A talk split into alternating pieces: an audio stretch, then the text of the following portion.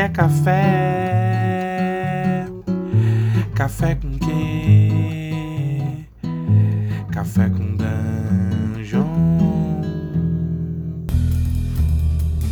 Bom dia, amigos do Regra da Casa. Estamos aqui para mais um Café com Dungeon na sua manhã com muito RPG. Meu nome é Rafael Balbi e hoje eu tô aqui cansado, mas para me recuperar eu tô bebendo esse cafezinho aqui que me ajuda a dar uma recuperada no meu fôlego, porque eu tenho muita coisa nessa jornada pela frente.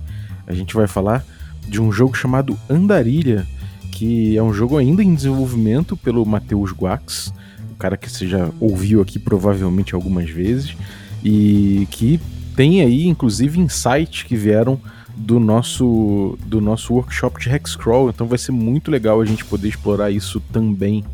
É... Antes de chamar o Matheus, porém, que é quem vai falar sobre o Andarilha, eu vou lembrar que você pode se tornar um assinante do Café com Dungeon a partir de R$ reais. Com o seu apoio, você ajuda o podcast, participa do nosso grupo exclusivo de Telegram, que tem muita gente maneira participando, inclusive o próprio Matheus.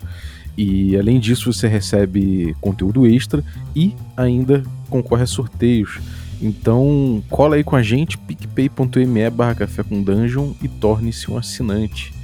No mais, é isso, bebendo esse cafezinho ovelha negra aqui, antes de começar o rolê. Bem-vindo, Matheus! Pô, e aí? É bom, bom estar de novo aqui. Já tá, já tá virando hábito. Daqui a pouco tem, tem coluna do Guache. É mesmo, cara. Daqui a pouco, daqui a pouco já tem coluna tua aí. Não seria nada mal. Pô, então, a gente tá. A gente tá aqui, né? Eu tô tomando um, um café e, cara, esse café é tão bom que faz eu andar por aí, me dá motivação para andar por aí pra conseguir mais café. Tem um segredo, café ovelha negra, amigo. é o meu merchan. Tem, tem que pegar. Hey, hey, salve Dona Lagartixa! É hoje que vamos saquear aquele mago velho da torre voadora? Olha, eu já peguei poção pra voar, já peguei poção pra curar. Mas não dá não, bacalhau tá louco. E qual foi, Dona Lagartixa? Vai amarelar? Não é isso, meu filho. Mas chega lá, vai acontecer que nem das outras vezes. Aquele velho maluco joga uma areia preta no grupo e todo mundo cai dormindo. Rancatoco ficou por lá, a pobre da mudinha ficou por lá, a Silvia Jurubeba só faltou roncar. Dá pra gente não, bacalhau? Então segura essa! Que poção é essa? Não é poção, é um frasco com o novo café coral da Ovelha Negra Cafés. Cada um toma duas doses e pronto. Imunidade a sono instantânea. A gente invade, ignora o velho da torre e resgata a espada cantante, pega o baú cheio de ouro e depois a gente volta para dormir em paz quando baixar a bola. Nossa, e que cheirinho gostoso é esse? Você não tá entendendo, dona Lagartixa, esse café é delicioso. Já pedi até uma carga nova para a próxima caravana, mas dá para pedir pela internet também www.ovelhanegracafés.com.br. Aí você usa o cupom regra da casa 5, tudo maiúsculo, para dizer para eles que o velho Balbi que te mandou. E aí se você for da guilda ainda, troca uma ideia com ele que ele te consegue 10% de desconto no pedido. É, então partiu torre voadora, bacalhau. Simbora, dona lagartixa.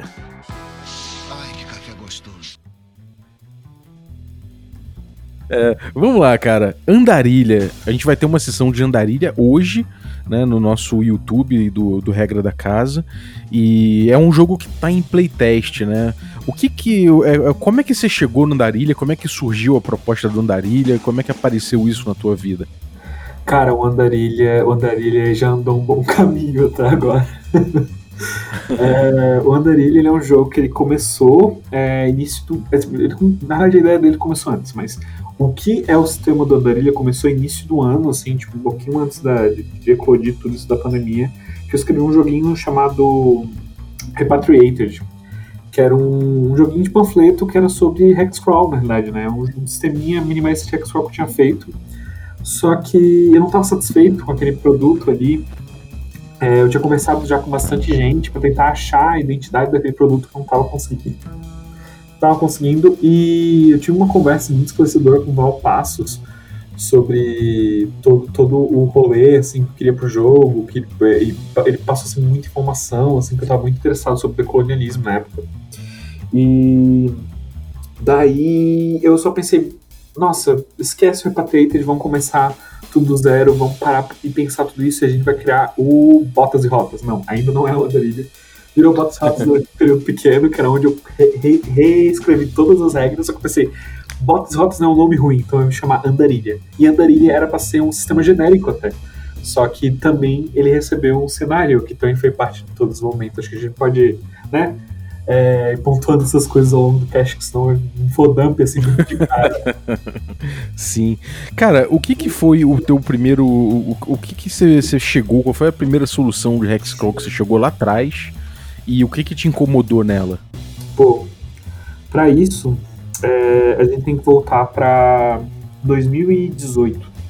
2018 eu fiz uma viagem com a minha namorada, Cindy, que ela também trabalhou no mínimo, né? É, eu acho que se tu já ouviu com o cast do mínimo, provavelmente é, tu já sabe mais ou menos do, do trabalho dela na, na todo desenvolvimento da experiência do mínimo. Mas a gente tava com as férias e eu decidi, é, a gente decidiu, né? É, tirar férias aqui mesmo, onde eu moro, em Florianópolis, só que para um lugar que gente nunca visitou direito, assim, que era a Lagoa, que é um ponto turístico, assim, bem, bem comum de Florianópolis. E, e lá, em uns momentos, uma das coisas que a gente fez foi ir andando até a Praia da Joaquina. E eu sempre morei perto de praia, eu nunca tive nenhum fascínio por praia, assim, porque é algo cotidiano, mas eu acho legal visitar, sempre conhecer, né? Só que quando eu cheguei lá, é, eu tive esse momento que eu, eu tava exausto, né, de, de, de caminhar, e eu, eu, não, eu não ando muito, né, no contrário do jogo, eu ando muito, porque sou, sou só que trabalho em tecnologia, trabalho de casa, e eu tava exausto chegando lá, eu parei para descansar e quando eu olhei, eu vi esse mar de dunas que tinha antes da praia. E, e era meio que final da tarde, sabe? O, sol tava naquele é, quase um golden hour, mas ainda não. E tinha aquela montanha no fundo, assim, cortando a, a, as dunas, assim, onde eu não conseguia ver até que ponto ia as dunas, até que ponto começava a montanha. Mas tinha esse contraste, aquele momento, algo estalou em mim, sabe? Algo eu, eu, tive esse pensamento sobre o que, que é esse negócio da viagem no RPG que a gente nunca tratava direito, né? Tipo, claro que, né, as pessoas já jogavam X-Crawl sempre, já tinham Point Crawl e outras é, soluções, mas por que que a gente está sempre preocupado com o desafio da viagem e não esses momentos que são revigorantes da viagem, como perceber um fator natural, uma coisa, e naquele momento eu só eu, eu virei pra Cindy e falei, não, acho que eu vou ficar sentado aqui e absorver um pouco isso, porque isso é só algo que tirou meu fôlego completo. E uhum. isso, pensando nesse momento depois, quando eu fui jogar mais Hexcrawl nos anos que se seguiram, experimentar mais com o tema e tal, e foi isso que me levou, né? Foi essa experiência que me levou a jogar mais jogos sobre exploração. É, eu voltava nesse momento, eu pensava sobre o fôlego, sobre o, quão, o quanto eu tá cansado naquele momento fez aquela experiência ser tão mais prazerosa, ser tão mais significativa, porque foi uma quebra. Eu me senti, mesmo eu estando num, num, eu tava num barranco com um monte de, de areia, onde qualquer momento eu podia escorregar e cair, sei lá, seis metros para baixo rolando na areia, eu tava completamente seguro dentro de mim, porque eu tava absorvido dentro dessa atmosfera do local é, é, novo para mim esse local, que tinha uma beleza natural, que tinha é, algum ponto de reflexão para mim que eu não esperava, né? E uhum. isso foi uma das forças motrizes para eu criar, eu, eu forçar essa mecânica, né, que foi a, primeira mecânica lá no Repatriated, e a coisa que eu levo até o Andarilha, que é o fôlego, né, que é a estamina, que é o cansaço de se viajar e como recuperar ele, né? Uhum. É, isso passou, e isso foi uma coisa que mais tarde a gente explorou até no, no workshop de Hexcrawl, né? Você trouxe uma, uma proposta que, que que pegava nessa parte aí da, do fôlego, né, que você, você botou no nosso workshop e, e você quando mestrou, a galera sentiu bastante essa questão, né, de como de como recuperar o fôlego, de como o fôlego se esvai, do ritmo de viagem, né, até a ilusão do tempo, né. Como é que foi a, a, o, esse ponto de você sair dessa fase que você estava aí refletindo a respeito das coisas que você queria mudar, de você achar que não precisa explorar na verdade, não, você não queria explorar na verdade o desafio da coisa, mas sim é, esses momentos é, revigorantes e tudo mais. Como é que você chegou até lá? Como é que você chegou nesse segundo ponto? É, eu comecei a jogar muito Hexcrawl, né, de uns anos pra cá, porque é um tipo de jogo que é muito fácil de se jogar depois que tu tem tudo preparado, né. Claro, se tu uhum. escutar nosso cast sobre abstração do Hexcrawl, tu vai ver que isso pode virar insanidade. Mas, mas assim, é, depois que tu tem as coisas preparadas, o Hexcrawl é muito fácil de mestrar e eu acho que ele é muito divertido como mestre, porque tu, muita coisa tu acaba descobrindo junto com jogadores e tu acaba se divertindo na própria possibilidade das coisas acontecerem. Sim. E só que eu comecei a pensar que todo o sistema que eu jogava eu não me sentia confortável jogando Hexcrawl naquilo, eu sentia que sempre faltava alguma coisa. É, principalmente quando eu tava jogando, e o que, eu, o que eu mais jogava o Hexcrawl era no, no BD, BDBX, né? E eu sentia que as mecânicas deles funcionavam muito bem pro estilo de jogo que eles propunham, mas não tão bem pro Hexcrawl em si que eu tava querendo jogar, né? Não era só o Hexcrawl, mas o Hexcrawl que eu tinha em mente, essa, essa, essa sementinha, assim. E daí eu pensei, tá, então qual outro jogo que tem mecânicas é, que eu gosto, assim, base pro jogo funcionamento? Daí eu voltei lá e eu tava jogando muito aqueles livros-jogo, é, que a maioria deles, ou não sei se todos, a maioria foi publicado pela Jambô, aqui no Brasil. Uhum. E, e, o sistema do, do Aventuras Fantásticas ele é interessante porque ele usa isso do. do eu lembro qual é, energia, eu acho que é o nome do. É, energia. Que ele é o mesmo atributo que tu usa para conjurar magia e ele é a tua vida também. Uhum. Ele, tu tá o tempo todo no jogo é, usando, gastando e recuperando ele para tu conseguir continuar explorando. E o lance de ter três atributos também é algo que estava muito forte com o Electric e Bastion Range. Uhum. Todo o lance do Into the Odd, ter três atributos e tal. Então foi um caminho que eu, que eu fui, até porque eu também gosto muito de Troika e tal. Tudo isso culminou a, a eu, eu fazer esse caminho de, tá, vou criar um jogo que vai ter três atributos, só que em vez de eu ficar pedindo rolagem para eles, eles vão ser recursos que tu vai gerenciar. Às vezes tu vai gastar, às vezes tu vai manter, mas o fato de tu gastar ou manter é refletido em escolhas que tu faz no jogo, né?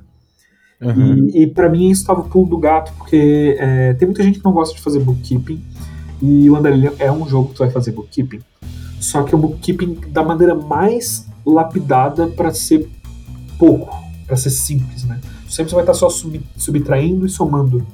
E é isso que eu queria, um jogo que eu tivesse esse gerenciamento de recurso, mas não fosse algo é, tão moroso quanto é fazer em jogos que não tem sistemas é, embutidos para isso, ou isso vem acaba com suplemento, alguma coisa. Uhum. O que deu para sentir, que talvez tenha sido esse, esse segundo ponto que você chegou, é, que acho que é mais próximo do que a gente jogou lá no workshop de Hexcrawl, esse, o que deu para sentir ali é que a gente tinha um, um esquema de. O desafio tá justamente nesse controle do ritmo, nesse controle dos recursos, nessa, nesse teu fôlego, né? E isso te liberava para poder explorar o Hexcrawl de uma maneira mais. De, de, focar mais nas maravilhas do Hexcrawl, né? É. Ou seja, de focar no, no, no, no, que, que tem de diferente, do que, que tem de mais interessante em cada hexágono, né? É, o que, que você acha que. Como é que você poderia dizer que ficou o jogo nesse ponto, assim? Que, como é que você, você, você diz que agora, nesse segundo momento, o Andarilha, viu, o Andarilha virou um jogo de. O que, que é? Cara, isso é muito interessante, porque esse momento exatamente que aconteceu, o, o workshop, foi quando eu tava reescrevendo ele no Botas e Rotas. Vocês basicamente fizeram um playtest de Botas e Rotas naquela época. E quando, tanto que ele não tinha tema ainda, né? A gente jogou com um tema meio que inspirado em Earthbound.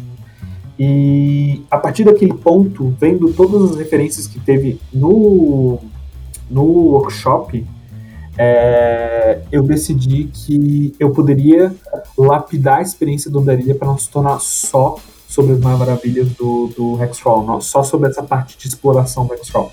Ele eu acabei introduzindo mecânicas para na hora de, de, de, escrever o um mapa, é, é, guias na, nas regras para poder facilitar na hora de mostrar marcos importantes e todas essas coisinhas que definem a experiência de explorar ativamente o mundo fantástico, entende?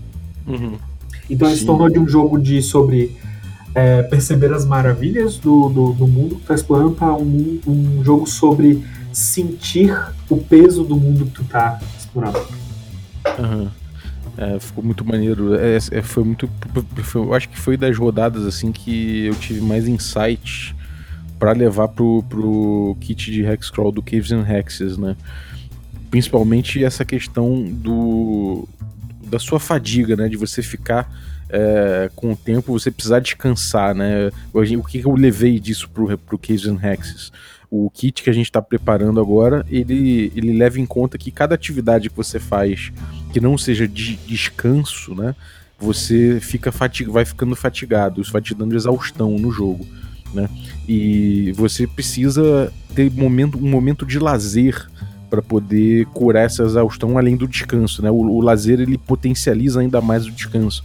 Então, além de descansar, você o jogador passa a se interessar em ter momentos de lazer numa exploração. Então, faz com que o cara olhe aquela cachoeira maravilhosa ele fala: Bom, aqui eu tenho uma, uma oportunidade de descansar e recuperar toda essa fadiga, né? É, e eu acho que isso foi, foi uma coisa muito interessante que eu, que eu trouxe muito da solução que você levou. Agora, olhando a partir disso, você tinha ali no, no, no teu jogo, né, que foi na verdade um, um- um- uma exploração que era pautada por, por umas crianças que iam levar um cachorro até um cemitério, né, para enterrar ele É, um pet cemetery, né? Você, com essa proposta, assim, com tudo, como é que você trabalhou a questão dos hexágonos? Como é que essa, essa, o detalhamento de cada um e as abstrações que você trouxe, como é que você eh, trabalhou isso nesse segundo momento? Cara, nesse, nessa aventura eu queria muito é, puxar ao limite o conceito do sistema, né? Então eu comecei. O o que é o conceito já levemente abstrato, que é o fôlego, eu resolvi abstrair completamente, que é chegar na ideia que a- o quanto tu fica cansado é relativo à tua experiência na jornada. Ou seja, o quanto mais a criança se sentia entediada ou cansada, mais, mais demorado o tempo passava. Então, isso influenciava Uhum. nos encontros e coisas que ela percebia, porque quanto mais entediado tu tá, mais coisas tu percebe, porque o tempo parece passar mais devagar. Então, o jogo ia ficando gradualmente mais difícil conforme as crianças iam começando a ficar desconfortáveis, porque elas começavam a ficar com medo, elas começavam a, a ver, ver coisas como mais agressivas como elas estariam, tipo, tinha mais chance de ter encontro aleatório. E a proposta que eu fiz era de jogar com mapa de Rex aberto. E geralmente eu jogo com mapa de Rex fechado, é, principalmente depois daquela experiência lá do workshop. Mas jogar com Rex aberto naquele momento era porque as crianças já conheciam aquela área, mas elas não tinham conhecimento tectônico e, e geográfico daquela área, eles tinham um conhecimento conceitual. Então os Uhum. Rex eles eram muito iconográficos, né? Tinha um Rex que tinha uma caveira, tinha um Rex que tinha um prédiozinho, tinha um Rex que tinha é, um cemitério, sabe? Porque eu queria emular essa percepção é, abstrata e infantil do que era aquilo. E Uhum. aquela experiência específica eu achei que foi muito divertido porque mostrou como dá de encaixar o Hexcrawl e até o sistema de regras com coisas que, que são além é, do que a gente trata o clássico da exploração de medieval ou uma exploração, sei lá, marítima, que é o que a gente geralmente vê com o Hexcrawl. Uhum. Pô, maneiro, cara, bem maneiro. E você chegou nesse ponto e aí você, como um bom andarilho, saiu dali e partiu para outro, né? Você, no momento, você tá explorando eh, ainda mais o teu jogo, você tá desenvolvendo mais ele e tratando de outros assuntos dentro dele. O que que você resolveu abandonar e deixar para trás nessa jornada? Cara, é... muita coisa, na verdade. É, no começo, e acho que até naquele playtesting específico que a gente teve no, no workshop, ainda existiam algumas rolagens no jogo, é, de rolagem de fome, eu lembro que tinha rolagem de algumas outras coisinhas que eram efeitos resistidos, né? Baseado nos teus atributos, e eu resolvi tirar aquilo porque eu via que aquilo não era realmente relevante pro jogo. Assim como eu também mudei o sistema de peso, porque no momento que eu percebi que o jogo ele não precisava de ser o peso dele ser, por exemplo, de ouro, porque o objetivo do jogo não era é, pegar ouro, ou em quilos talvez fosse é, preciso demais ou detalhista demais para o tipo de experiência que eu estava querendo pautar. Eu comecei a recorrer ao sistema de slots e daí eu comecei a refinar essas soluções até o ponto onde teria, por exemplo, é, é, a tua, a tua, tu tem corpo, mente e fôlego, certo? E como corpo é uma representação de como teu corpo tá é, fisicamente, eu decidi que também eu defini a quantidade de itens que tu carrega. Então, conforme tu vai se machucando durante a jornada, isso afeta o quanto tu pode carregar. Então, essas amarraçõezinhas que começaram a ser feitas começaram a se tornar mais simples e mais eficazes. Então, é mais fácil de tu saber teu, tua, tua capacidade de carga quando ela é diretamente atrelada à tua vida, por exemplo. Ou seja, tu está dando significância a cada um dos aqueles atributos. Então, aquele bookkeeping que no início parecia chato começa a se tornar mais significante. Uhum. É, quando você, quando você acopla significado às mecânicas e, e, aquilo passa a fazer parte ali da ficção de uma forma mais. É, com, com mais sentido, né? Realmente você tira muito peso dela, ela passa a acontecer naturalmente, né? Exatamente, e era isso o objetivo que eu queria pra mecânica do, do Andarilha. Uhum. Muito legal, cara. E como é que tá hoje o jogo? Onde é que você chegou? Finalmente com, com Andarilha. O que, que a gente vai ver hoje, é, é hoje, né, na sexta-feira agora, na live que a gente vai fazer no YouTube? Qual vai ser esse playtest? É, onde, é que você, onde é que estamos nesse momento? Cara, isso é muito legal, porque o Andarilha surgiu sem sistemas, é, surgiu sem, sem temática. Porém, fazendo os playtests, eu comecei a experimentar com temáticas diferentes. Eu comecei a experimentar com sci-fi, comecei a experimentar com, é, com o Japão é, feudal, porque minha ideia era lançar com vários kits de cenário o jogo.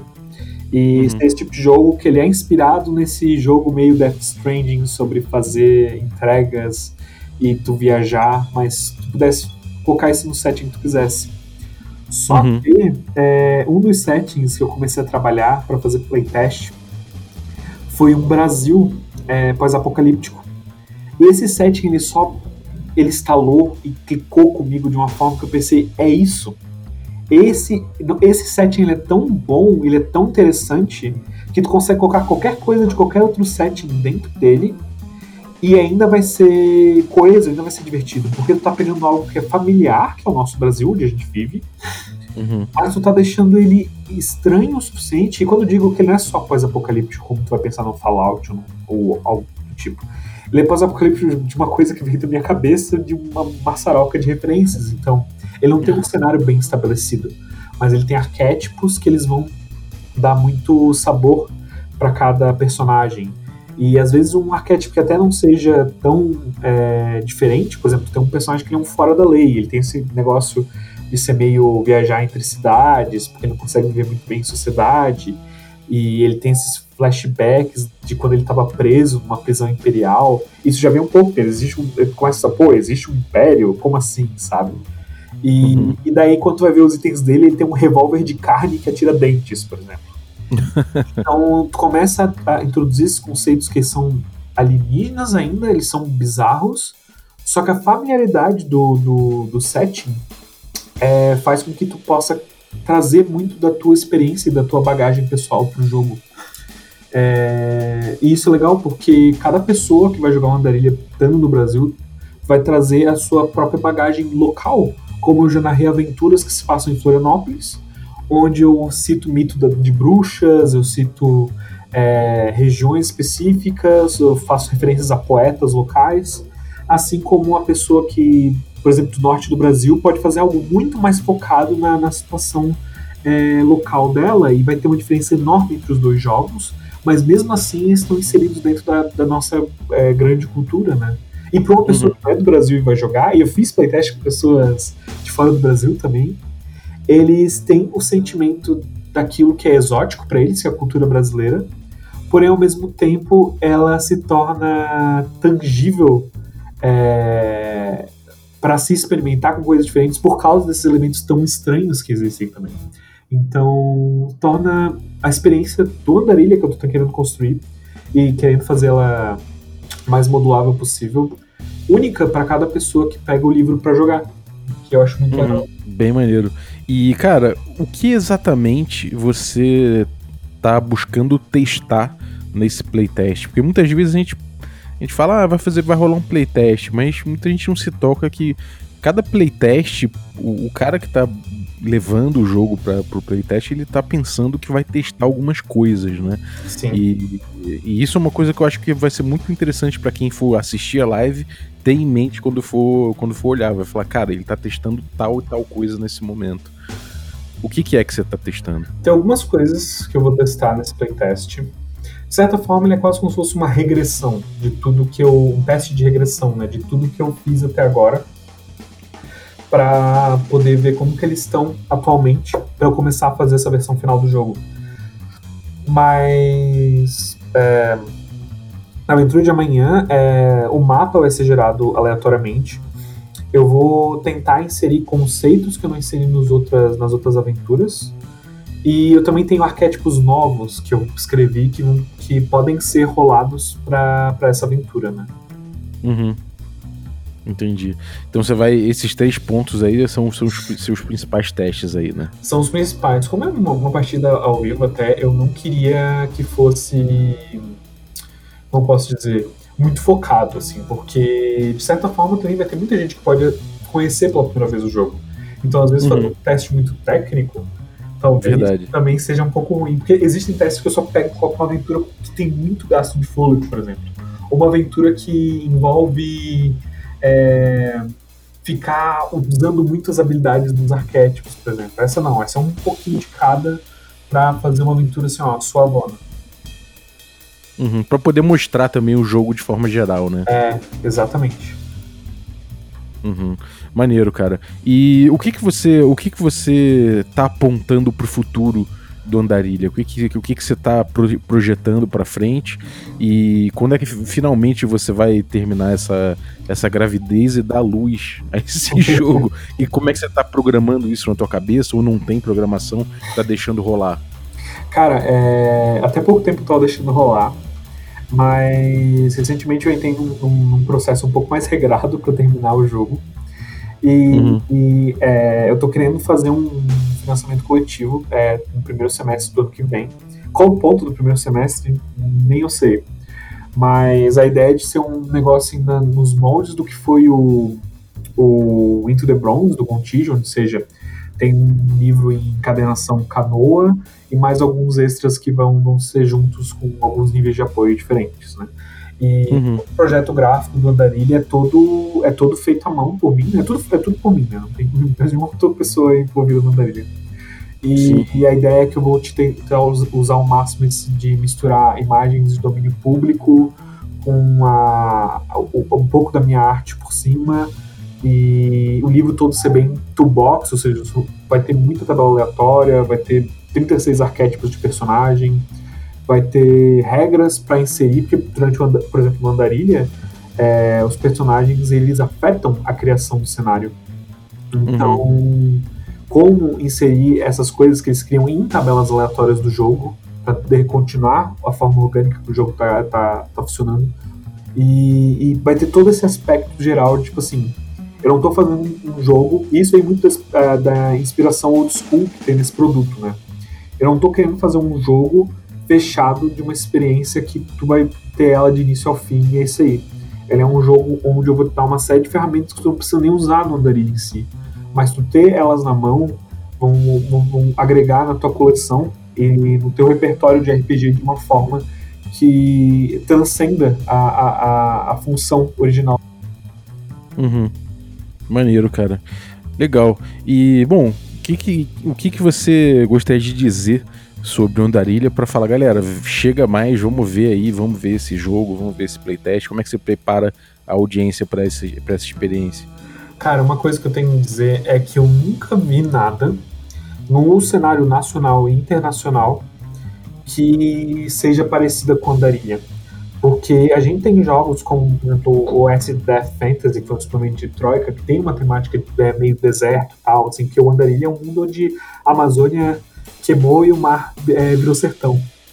E ele tem essa temática do deserto, mas ele não tem esse, essa, não tem essa cultura embutida. É, tu tem jogos que são sobre o Brasil, como o Bandeira do Elefante da Arara, só que eles não são sobre um o Brasil refletido no que acontece com o Brasil moderno, sabe?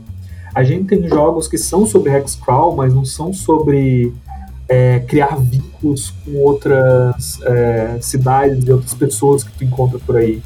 É, então o Andarilha ele está sendo bem experimental em introduzir todos esses conceitos de uma forma fácil de se digerir. E, Uhum. e além de ter o setting né, com, com coisas bizarras que tu pode criar junto com os seus jogadores durante a mesa. Né? É um jogo Uhum. que tu pega ele e tu vai poder narrar ele de cara, assim, sem saber muita coisa, porque ele é um jogo feito para ser acessível, fácil e bizarro. Uhum, maneiro. E, cara, só pra revisitar o tema do, do de- o tema decolonial, como é que isso acabou influenciando no teu jogo e, e, e, e como você tá abordando essa questão que você se preocupou no jogo hoje? Então, é, como eu falei lá no começo, eu tive uma conversa muito proveitosa com o Valpasso sobre o tema, onde ele me passou feedbacks muito bons e insights muito bons sobre, sobre como aplicar isso em jogos. E muita coisa foi sobre. foi definindo sobre o que que é o Andarilha. E o Andarilha não é um jogo que tu vai acumular, acumular é, tesouro, não é um jogo que tu vai é, explorar masmorras. E todas essas coisas são legais. Só que quando eu, eu decidi que queria fazer esse tema brasileiro, que eu queria fazer um jogo sobre conexão. Porque o que, que eu quero dizer conexão? É, a gente vive um, um momento assim complicado né, na, atualmente né, no mundo. E existe essa polaridade, essa despersonificação até das pessoas pelo fato do distanciamento que está tendo sobre elas. E, e o, o Andarilha é um pouco sobre é, essa conexão crua com pessoas diferentes e, e, e ter um jogo que tu não tem uma moeda, tu não tem uma.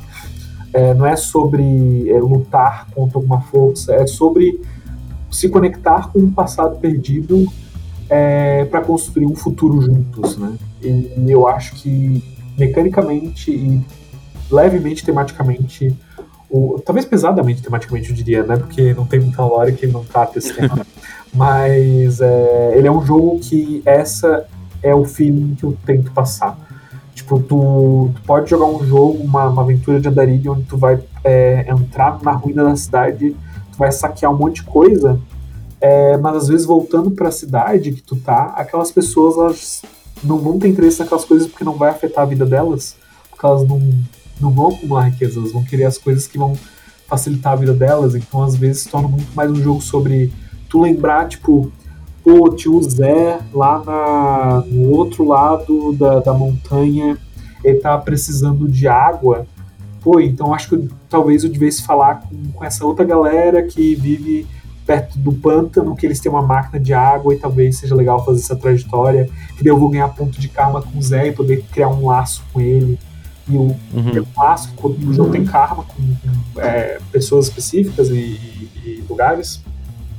E karma, a cada três pontos de karma tu cria um laço, e criando laço, além de melhorar os resultados em tabelas de reação, um laço ele pode ser qualquer coisa que tu negocia com, com o mestre, né? Então tu pode, por exemplo, ah, porque o Zé ele é muito bom consertando bota.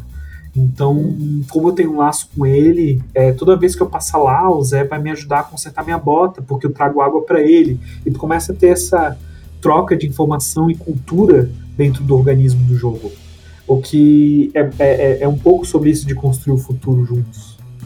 Uhum. Pô, muito maneiro. Isso é uma coisa que, que leva o jogador a, em vez de destruir, a construir pontes, né, cara? Exato, é, é o lance dos nós, né? Essa mecânica importante. Tu tá criando nós e laços com as pessoas que tu encontra com o E tu quer explorar mais, porque pode ter uma pessoa lá que tá desconectada é, de todo esse ecossistema que tu tá criando, sabe? Como jogador. Uhum. Sim. Muito interessante, cara, muito interessante. Tô ansioso aí. Hoje, então, galera, a gente. 21 horas aí, a gente vai começar a nossa live. E espero que você pinte lá para dar uma olhada, conferir. Conferir não só o Andarilha, mas conferir as soluções de Hexcrawl, conferir o, essa ideia decolonial em ação e muitas coisas que a gente vem discutindo, inclusive no Café com Dungeon, acho que podem podem ser vistas aí, podem ser vistas expressas, sabe? No, no Andarilha e por, por esse trabalho fantástico aí do Matheus que, que vem, vem trazendo cada vez mais conteúdo pro, pro Café com Dungeon, não é à toa. Então cola aí pra ver isso tudo na prática. né? Então, cara, onde é que a galera encontra o teu material? Tem um, tá rolando aí um Medium com um diário de desenvolvimento. Eu sei que tem rolado mais coisa aí.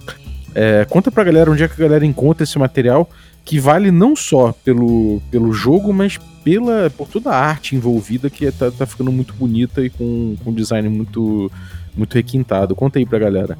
Pô, a galera que quiser acompanhar o processo do Andarilha e as coisas que eu faço, pode me seguir no Instagram, no, no Twitter. São os dois lugares que eu.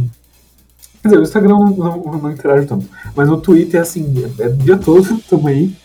É, e é, é, é Maguax RPG, M-A, é, Guax de G-U-A-X, e RPG de RPG, né? E uhum. as duas, é, do Cell também tem um Discord que eu tenho, que às vezes eu rodo playtest lá, tá meio paradão, porque as coisas estão meio, meio intensas ultimamente. Mas quando rola playtest interno, tá rolando lá. E, e cara, assim, querendo, assim, a galera que quer, quer, quer conversar, quer discutir ideia, quer, quer às vezes até chamar para projeto aí, tamo, tamo junto, é só colar. Como eu já falei é, e sempre falo, é, meu escritório é na praia, eu tô sempre na área. Maneiro, cara. Então, bom, vamos lá. Muito obrigado, cara, valeu. É, obrigado você também que ficou ouvindo a gente aí até agora. Valeu, Zaço, pela tua, pela tua audiência.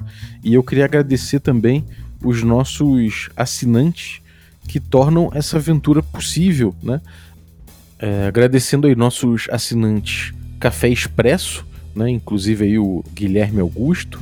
Agradecer também os nossos assinantes do nível Café com Creme. Queria agradecer aí o Brainer, né, do nosso assinante Café com Creme, do podcast maravilhoso aí, Mestres de Candlekeep, quem gosta de D&D e de lore pode colar com os caras no, no Spotify. E agradecer também aos nossos assinantes aí, a galera Café Gourmet, inclusive nosso, nosso camarada aí, Matheus.